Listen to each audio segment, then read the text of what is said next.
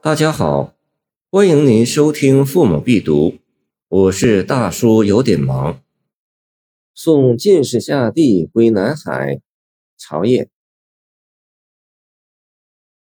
数片红霞映夕阳，揽君衣袂更衣裳。行人莫叹碧云晚，上国每年春草芳。雪过蓝关寒气薄。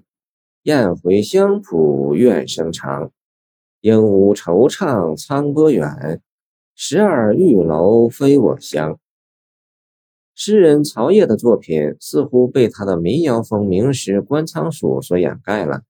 今人的一些选本多只选他的《观仓鼠》，或者加上他的《捕鱼谣》等二三首。其实，诗人曹烨所存的一些咏史诗、赠别诗乃至写景诗。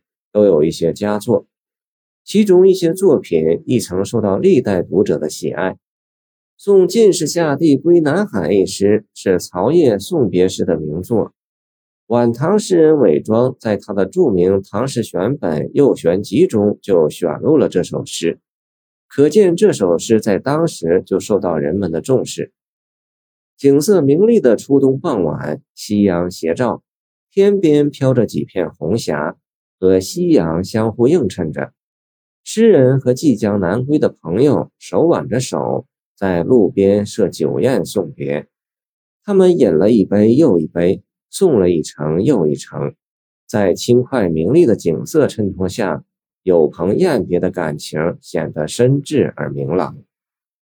诗的后三联是关怀劝勉友人的诗句：“行人莫叹碧云晚。”借江烟日暮碧云之语，一是表示惜别，一是劝勉友人不必因为下地而感伤叹息，语气委婉舒许，使失意的朋友感到友谊的温馨。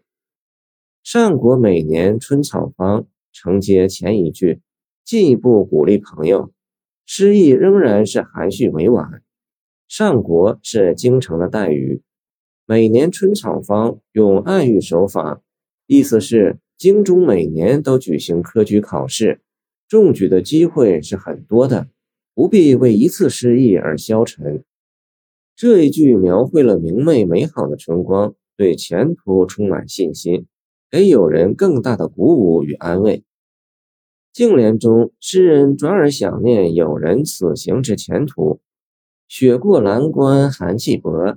雁回香浦怨声长，不仅对仗工整，而且情意深长。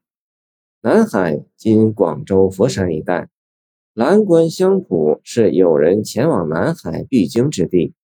遥想友人过蓝关之后，寒气减弱，衣着需注意。香浦雁回，愿爱之情当会萌生。这里既关怀友人漫漫途程。又以体察入微的态度理解友人心情，给人如获知音的亲切感。尾联以更深一层的劝勉作结：十二玉楼，传说昆仑山有五层十二楼，是仙人居住的处所。此处借指出世隐居。诗人希望友人不必在江海沧波之中惆怅流连，不要做出世隐居之想。应该积极入世进取。这里回应了上国每年春草芳一句，对友人充满了期待祝祷的真情厚意，使整首诗的含义更为隽永脱俗。古人送别诗多是渲染别情的孤凄悲苦，曹烨这首诗没有一般送别诗的悲叹，不仅仅沉浸在别离的凄苦中，他在色泽明丽的背景下，有安慰，有关怀。有理解，有鼓励，有期待，意境鲜明，语气亲切委婉，格调清新明朗，是一首别具一格的送别佳作。